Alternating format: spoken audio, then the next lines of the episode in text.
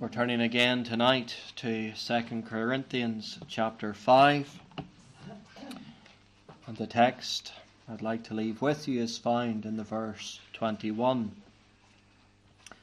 Writing to the Corinthians, Paul said, For he hath made him to be sin for us, who knew no sin, that we might be made the righteousness of God in him. Of all the churches that the Apostle Paul visited and wrote epistles to, uh, I think that one of the churches that troubled him the most was the church at Corinth. It was a church with many problems, moral problems, moral uh, misdemeanors, and uh, immoral behavior, but a church that also had many spiritual problems as well. Um, in this epistle, or yes, in the second epistle to Corinthians, Paul had to address the spiritual issues that they were even doubting his apostleship. But in writing to the church at Corinth, as he often did in many of his other epistles as well, Paul never failed to bring before these people the very heart of the gospel. Paul was not looking to merely make moral people out of them. He was not looking to create a faction of disciples who would love him and, in a sense, worship him and, and hang on his every word. Paul was looking to turn these people to fix their eyes upon the Lord Jesus Christ. So, in order to get them to do that, the Apostle Paul turned them to the gospel. And in this verse, he turns them to the very heart of the gospel. He turns them to the person and the work of the Lord Jesus Christ. Well, if the Apostle Paul were to write to many churches throughout the world today, or those who take the name of a church, I venture to say he would have to do the same thing as well. Sadly, there's many places throughout the world, and they have no understanding of what the gospel is. Some think that the Lord Jesus Christ came to merely show us how to behave correctly and that we should follow his example of behavior, which of course we ought to do, but that isn't the gospel. Others think that Christ came to show a new system of religious works to follow. Out with the old, the traditional system of sacrifices, in with the new, baptism and the Lord's Supper, and they think that is sufficient for their salvation. Some even err whenever they think that the gospel is a new political ideology that will create a utopia here on earth. And of course, a poor understanding of the gospel is because, in many instances, there's the wrong teaching of what the gospel is. Many fail to present the gospel as Christ has present, or as Paul has presented it to these believers at Corinth.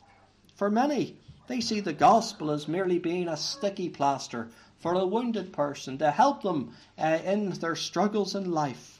Well, dear friends, the gospel's not a sticky plaster for a wounded person. It's not medicine for a sick person. No, dear friend, the gospel is, is much more than that. The gospel is life to the one who is dead in their trespasses and sins. The gospel, therefore, must centre upon the very person and upon the very work of Christ. Anything else, dear friend, is not the gospel if it doesn't bring us to our Redeemer. And even on that issue, there's many who have that wrong understanding of Christ and the cross. Sadly, some think that Christ went to the cross by accident. He never meant to get himself arrested. He never meant to get himself crucified. Others err in thinking that the cross was some kind of plan B from God when things weren't going well with the Jewish people. God reverted to a plan B, as if God has ever been left in such a situation. Others mistakenly think that Christ going to the cross was demonstrating a life of sacrifice for other people. No, dear friend, the Apostle Paul sums up the very heart of the gospel in this verse. For he hath made him to be sin for us. And this is the heart of the gospel. And this is what I want to leave with you in the meeting tonight. Christ made sin for us. Three headings to leave with you. First of all, let us note the decree of the Father. Verse 21 He hath made him. Who is the He? Well, it's the Father. The Father made the Son to be sin for us. Why did He do it? Why did God the Father make His Son to be sin for us? Well, He did this because the holiness of God demands justice. Many people forget this today, or they neglect it, or they try to water down or to humanize God's holiness. But we cannot um, try to humanize the holiness of God where we think it's acceptable to, to ignore transgressions. The Bible makes clear that our God is a holy God. And as a holy God, he cannot tolerate sin. Think back to the Garden of Eden and how many sins had Adam and Eve committed that got them ejected from the garden. One sin, that one act of disobedience, brought them under the judgment of God, the condemnation of God, and the wrath of God. So sin is no light matter in the eyes of God. A holy God hates sin in every shape and form. And we often try to excuse sin. We will say, well, it was a little white lie. It was only a little lie to avoid creating a problem. We minimize our sin, we downplay it, we fail to see how offensive and obnoxious our sin is to a holy God. The holiness of God demands justice. God must punish sin in its fullness and its entirety. Many Christians focus only upon the love of God and they neglect the holiness of God. They neglect the justice of God. But take perhaps the most well known Bible verse, John chapter 3, verse 16. For God so loved the world, he gave. What did he give? He gave his Son, as Paul says here, to be sin for us. But whosoever believeth in him shall not perish, but have everlasting life. And so often we quote John 3:16, and we maybe we maybe uh, put all the emphasis on for God so loved the world. But the emphasis ought to be on that phrase that he gave. He gave his son to hang on that cross. He gave his son to be there in the sinner's place. He gave his son to shed his blood for the remission of our sins. The holiness of God demands justice. Isaiah 5 verse 6 The Lord of hosts shall be exalted in judgment and God that is holy shall be sanctified in righteousness. The reason many people don't fear God today is because they don't know about His holiness. They don't know about His justice. If the holiness of God was impressed more upon the consciousness, consciousnesses of men, if the justice of God was ever brought before sinners, well, we trust that that would have a different impact upon them. The holiness of God demands justice. So he hath made him, the Father made the Son to be sin for us, for divine justice to be satisfied. Well, for the Father to make this decree that the Son would be sin, it involved the agreement of the Son as well.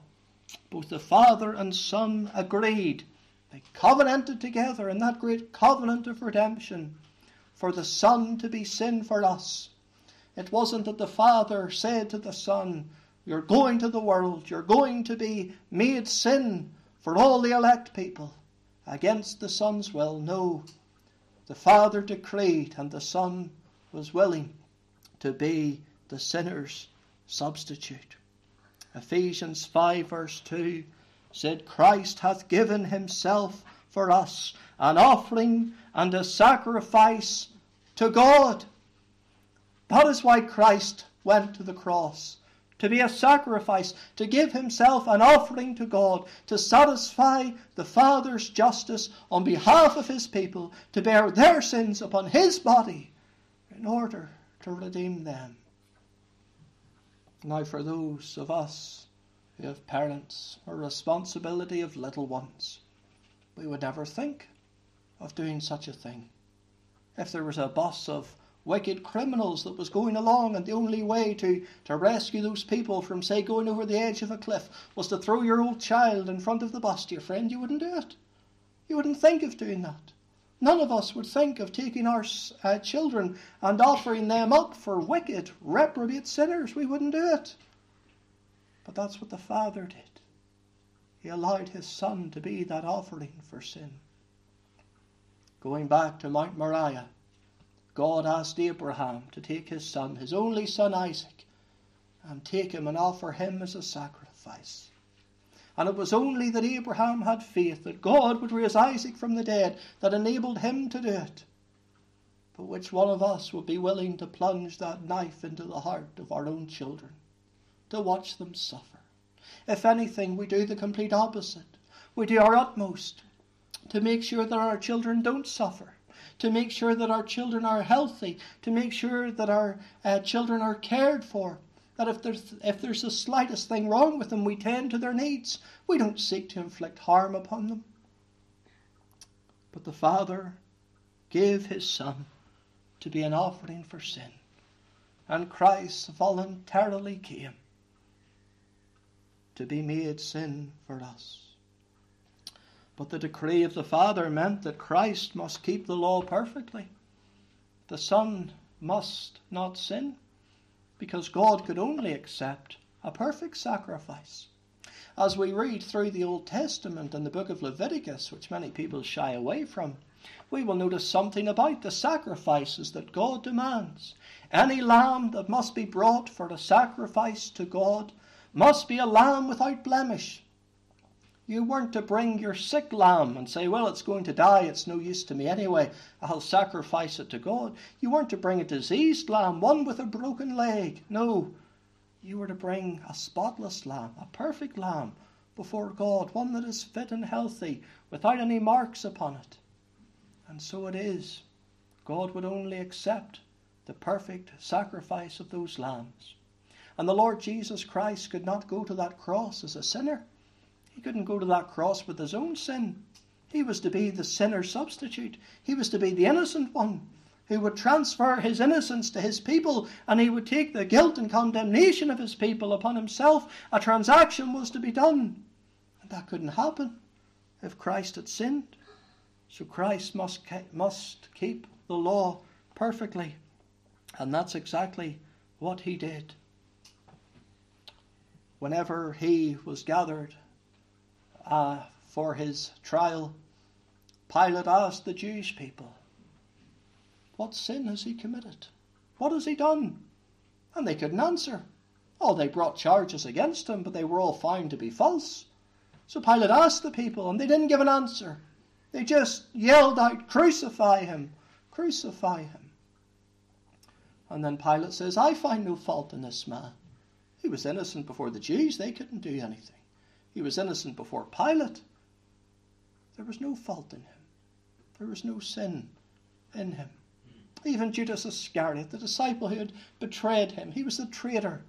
After he had done that treacherous deed, he went back to the Jews and he said, I have betrayed innocent blood. Because even the one who betrayed him could find no fault in him. Paul says, Who knew no sin. And that's what Christ did. He kept the law perfectly. He kept the law that you and I could not keep. You and I, by our very nature, by our very practice, are lawbreakers. Day and daily we break the law of God. Day and daily we are those who, who commit offences against God. But Christ lived for his thirty and three years without sin. Never a, a wrong word, never a wrong thought.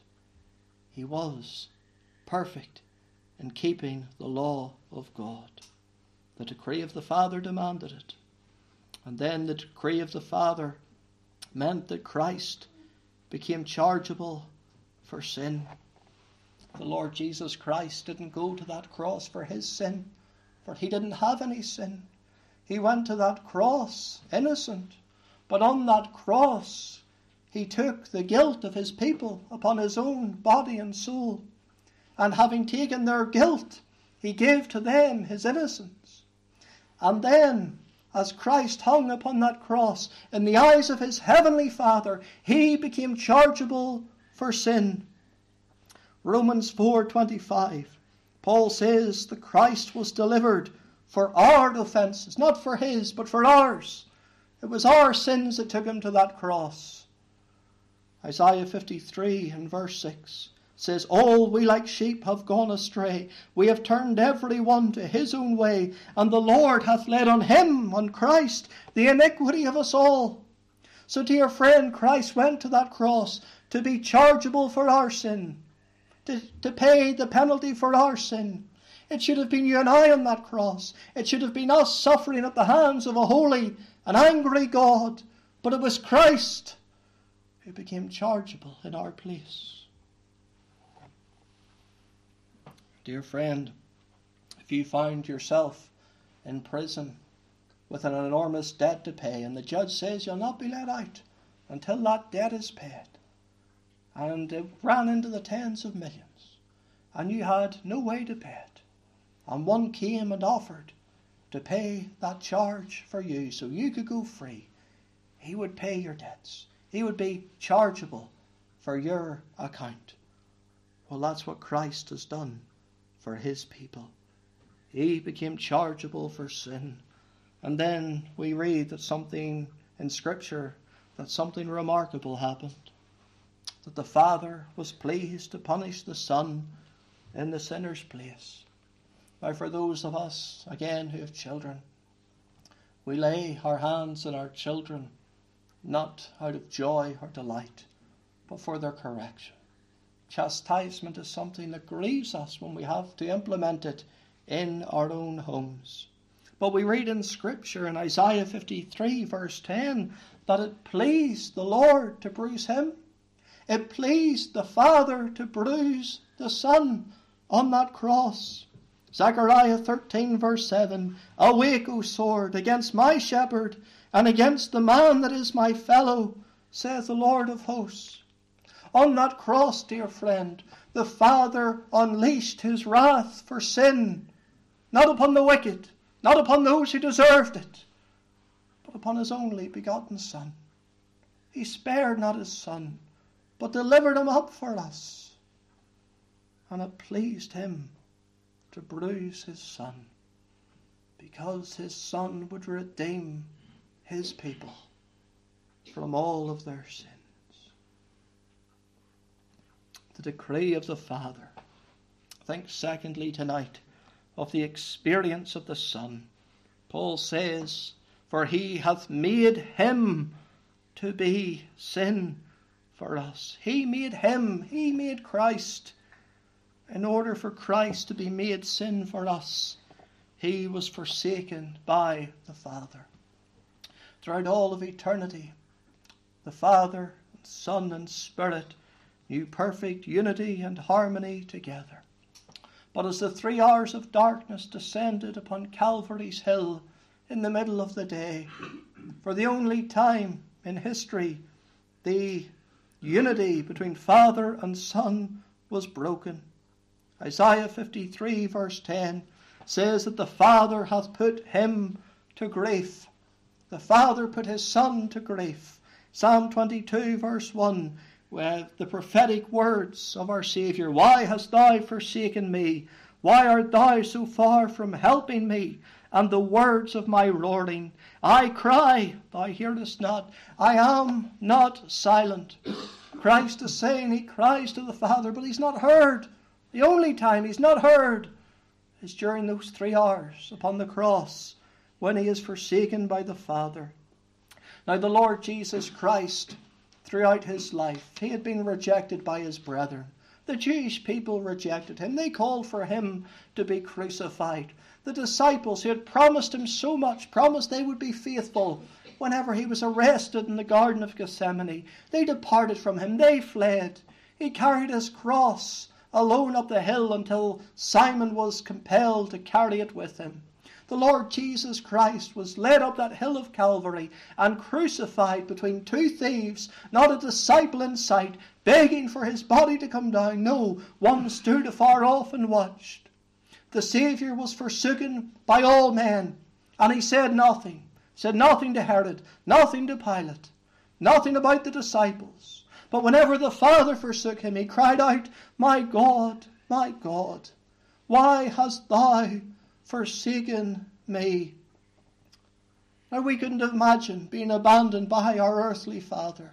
Fathers are to love and care for their children, but here the father forsakes the son. He puts him to grief, and Christ cries out that he is forsaken. Forsaken. This was the experience of the son. But not only is he forsaken by the father, it goes beyond that. Paul says he was made sin for us. The Old Testament economy had the lamb sacrifice that was brought. The lamb was put on the altar. The blood of the lamb was shed.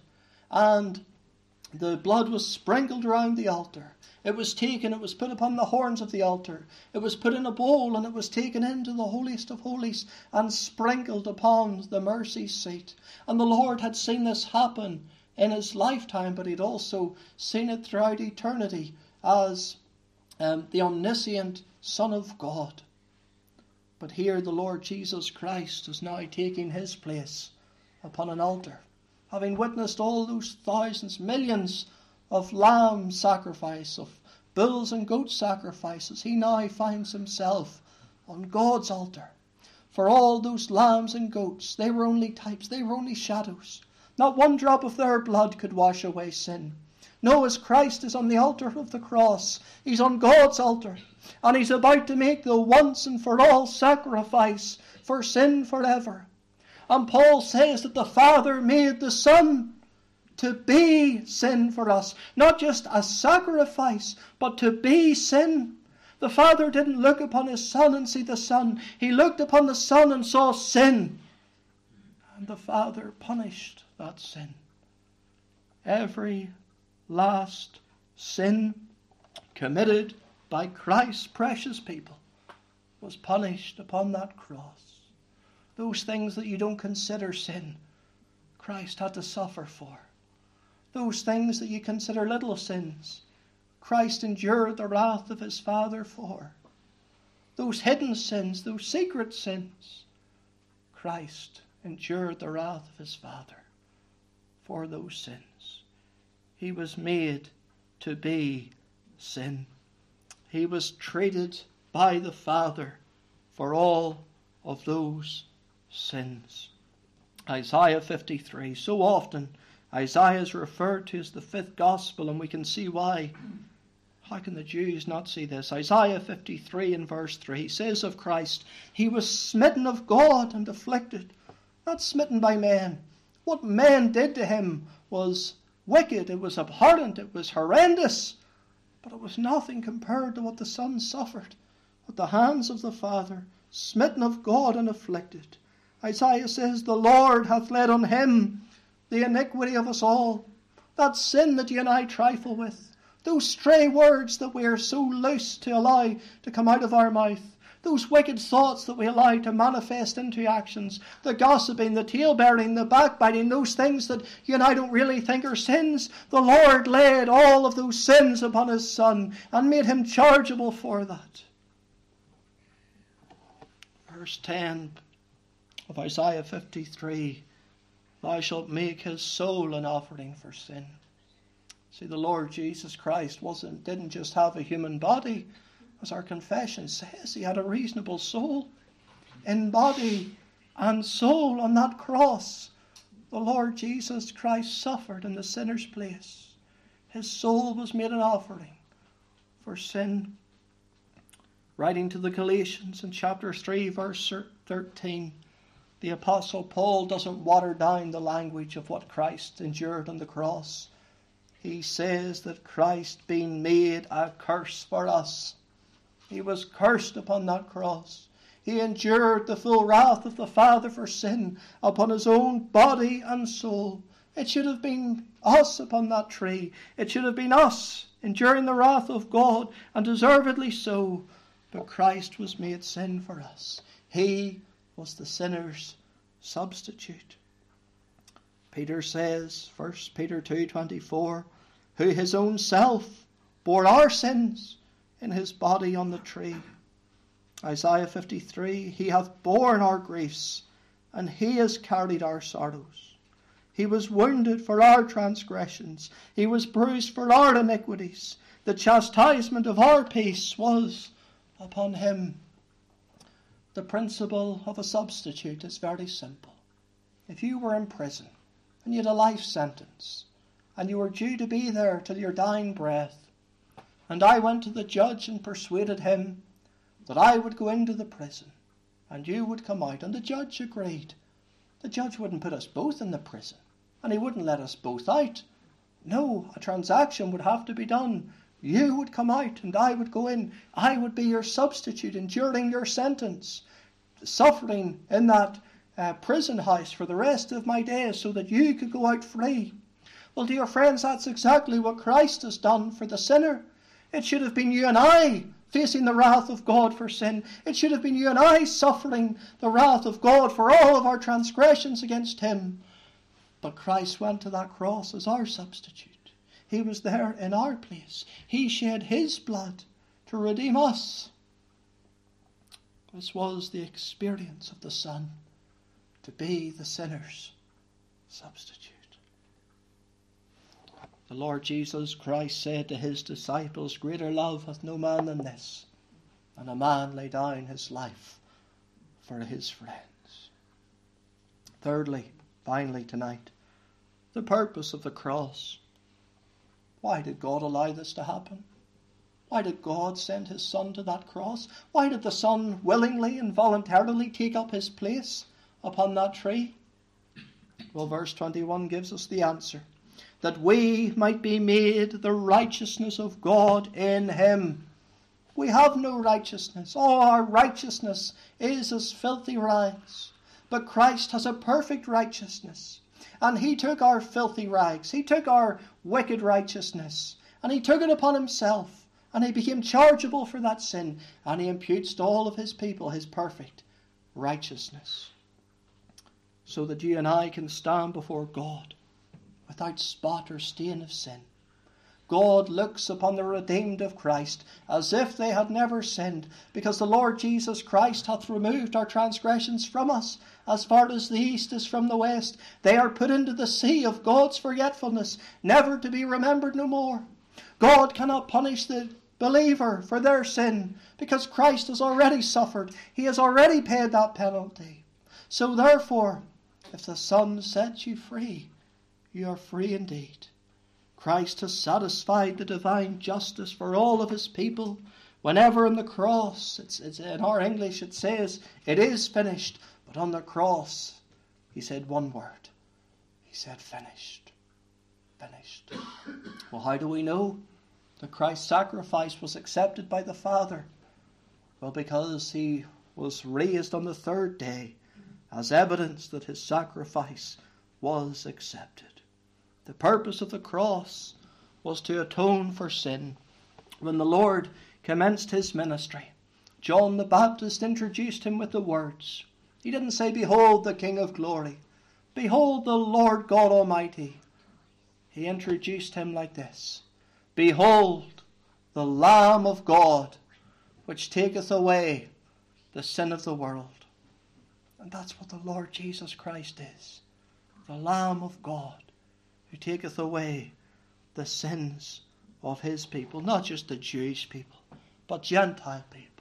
From north to south and east to west, they shall all come and be seated at the table in the kingdom of our God. He came to make atonement for sin, because it is his blood that maketh atonement for the soul. Many liberals today they despise the doctrine of the blood atonement. Many call it ghastly theology. They don't like preaching about the blood of Christ. But, dear friends, this whole book has one theme through it from beginning to end, and it is the fact that it is the blood of Christ that maketh atonement for our soul. 1 John 1 verse 9 The blood of Jesus Christ his Son cleanseth us from all sin. Christ came to bring salvation, to reconcile sinners to God, to redeem them from their iniquities, to pardon them of all their transgressions, to bring them to God. Well, in closing tonight, dear friend, the Apostle Paul says that the Father hath made him to be sin for us. So, what are we to do with this knowledge? Well, the Lord, it's not enough that you and I merely hear about Christ. It's not you and I, it's not enough that you and I merely know that the Father hath made him to be sin for us. There's responsibility that's demanded of us. The Lord Jesus Christ, when he began his preaching ministry, Mark 1.15, he said, The time is at hand, or the time is fulfilled, and the kingdom of God is at hand. Repent ye and believe the gospel. And that was the message of our Saviour. He called men to repentance, and he called men to believe. He said, Seek ye first the kingdom of God. He told men, I am the door. By me, if any man enter in, he shall be saved. So, what must you and I do to be saved? We must believe in the Lord Jesus Christ if we are to be saved. The Saviour said, All that the Father giveth me shall come to me, and him that cometh to me I will in no wise cast out. There's the free offer of the gospel. There's the invitation for the sinner. There's the invitation for one who's fearful of falling into the hands of the living God. He that cometh to me, I will in no wise cast out. Revelation 21, the Saviour says, I am Alpha and Omega, the beginning and the end. I will give unto him that is athirst of the fountain of the water of life freely. For the thirsty sinner, Christ promises the fountain of water of life freely to you. Come without money, come without price.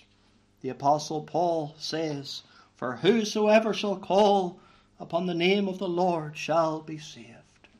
To the whosoever, the invitation is given to call upon the name of the Lord.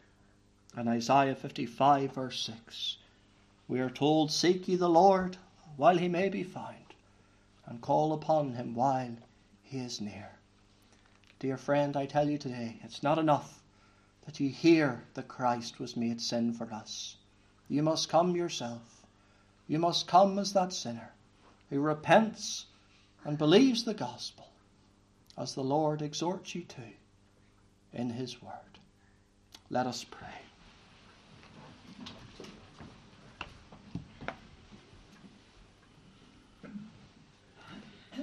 Our Heavenly Father, we are so humbled to read in Thy Word of a Saviour who was made sin for us, who willingly took our place upon that cross of Calvary, who freely shed His blood for the remission of sin. We thank Thee tonight, Father, for such a Saviour, and pray that each one who is in the gathering will indeed make their calling and election sure. That if there's any here strangers to divine grace tonight, that they would come and taste and see that the Lord is good. So write thy word upon our hearts tonight, and let us ever be mindful in those moments when we're tempted to sin, that because of that sin, he was made sin for us. We ask in our Savior's name. Amen. Amen. We will conclude our worship with Psalm 104. Psalm 104, commencing at verse 30. Psalm 104, verse 30. Thy quickening spirit thou sendest forth, then they created be, and then the earth's decayed face renewed is by thee. The glory of the mighty Lord continue shall forever. The Lord Jehovah shall rejoice in all his works together. And down to the end of the psalm. So Psalm 104 verse 30 thy quickening spirit thou sendest forth. Thy quickening spirit thou sendest forth, then may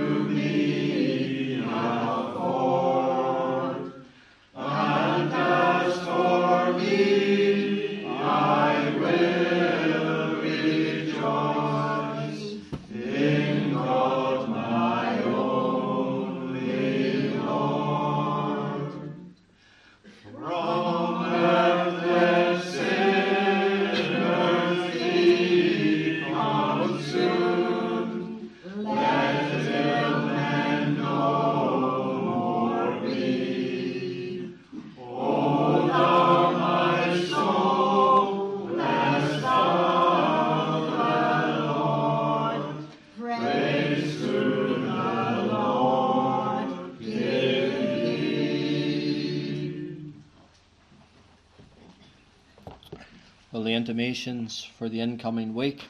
The meeting on Thursday night is at the usual time of 7.30 and I'll be taking that meeting. It'll be take the form of uh, another uh, TBS meeting. I'll be speaking on a, on a subject and bringing uh, an additional report on the work of the Society. Services next week at the usual times of 11.30 and 6.30 and they're due to be taken by the Reverend Stuart Farms. There are copies of the Seminary Journal in the box on the table for those who ordered it, and the double issue of the Witness magazine for July and August is on the vestibule table. And these announcements are all in the will of the Lord. Let us stand for the benediction. now the Lord bless thee and keep thee. The Lord make his face to shine upon thee. The Lord lift up his countenance upon thee and give thee peace. Amen. Amen.